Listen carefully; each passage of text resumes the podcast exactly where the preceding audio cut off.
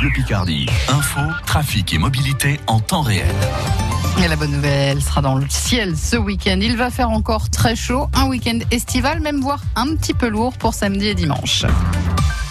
Les infos Hortense Crépin, pas de marche des fiertés à Amiens. La deuxième édition prévue demain est annulée à cause de la crise sanitaire. Les sept associations organisatrices de défense des droits LGBT devaient défiler de la Maison de la Culture à la gare.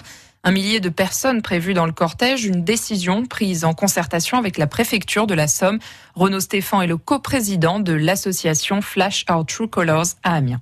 Nous avons eu euh, un appel de la préfecture en nous expliquant que euh, ça serait risqué de maintenir la marche pour des raisons euh, de crise sanitaire. Donc on a accepté la proposition d'annuler la marche pour protéger les personnes qui viendraient à la marche. Ah, ce n'est pas de gaieté de cœur, j'imagine. On y a mis beaucoup d'heures, beaucoup de nous-mêmes. Et puis bien, bien sûr, la marche en elle-même, c'est quand même une revendication pour nos droits. C'est un sacré coup au cœur. Vous comprenez que votre manifestation soit annulée. Est-ce que du coup, il faut aussi annuler, selon vous, les autres manifestations à venir? À Amiens, comme la raiderie, le marché de Noël, peut-être un peu plus tard, la rue est à Amiens, les journées du patrimoine ce week-end? On a parlé avec la préfecture et je pense qu'ils vont, tout comme à nous, favoriser le, soit l'annulation, soit le, report. On n'a pas souhaité le report parce que c'est beaucoup de travail et de faire une marche au mois de décembre, ça n'en vaut pas la peine.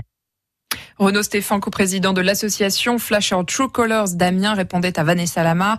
Le maintien de la raiderie début octobre de la rue est à Amiens fin septembre sont toujours en discussion pour l'instant. À Amiens, Québélu, le bar Le French doit fermer ses portes pour un mois pour non-respect des règles sanitaires et des horaires d'ouverture. C'est la première fois qu'une fermeture administrative est décrétée par la préfecture de la Somme. Des contrôles sont régulièrement organisés dans les lieux très fréquentés comme le quartier Saint-Leu.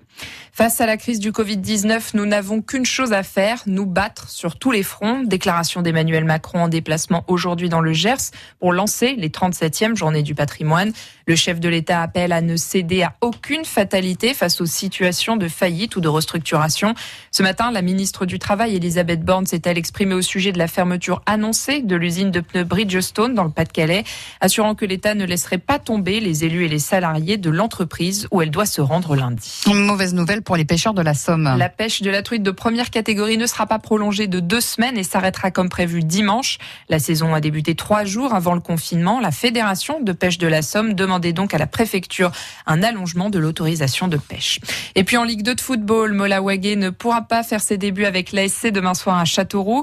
Le nouveau défenseur malien prêté par Nantes est toujours blessé. En revanche, Michael Alphonse et Aurélien Tchédjou sont de retour dans le groupe. On y revient plus en détail dans la tribune ce soir avec Mathieu Dubrul et ses polémistes. Ce sera après le journal de 18h.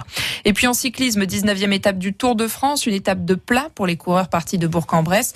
Il reste une petite dizaine de kilomètres au peloton pour rejoindre Champagnol dans le Jura. Arrivé dans moins de 30 minutes, ce sera à suivre sur France Bleu.